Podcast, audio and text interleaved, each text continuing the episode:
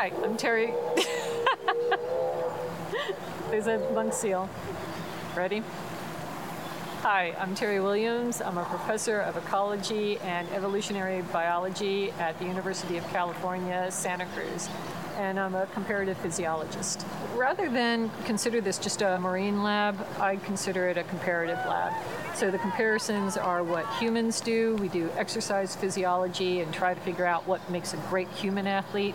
And then we compare it to what makes a great terrestrial animal predator, what makes a big marine mammal predator, what are the differences and what are the similarities, and what are the Achilles heels.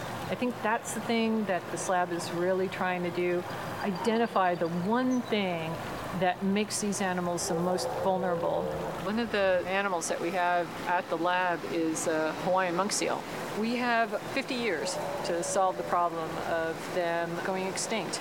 So the students that we train today are going to be absolutely key to, to saving that species. These days, there's so many problems that, that are out there. Every day you're hearing about some species, some problem, some issue. And I think that a lot of young people have sort of turned off. They go, it's too big. I can't, I just can't do this. I can't deal with it. I can't make a difference. And the honest truth is, you can make a heck of a difference. And if I can provide that opportunity to get somebody kick-started and get them moving in that direction, go for it.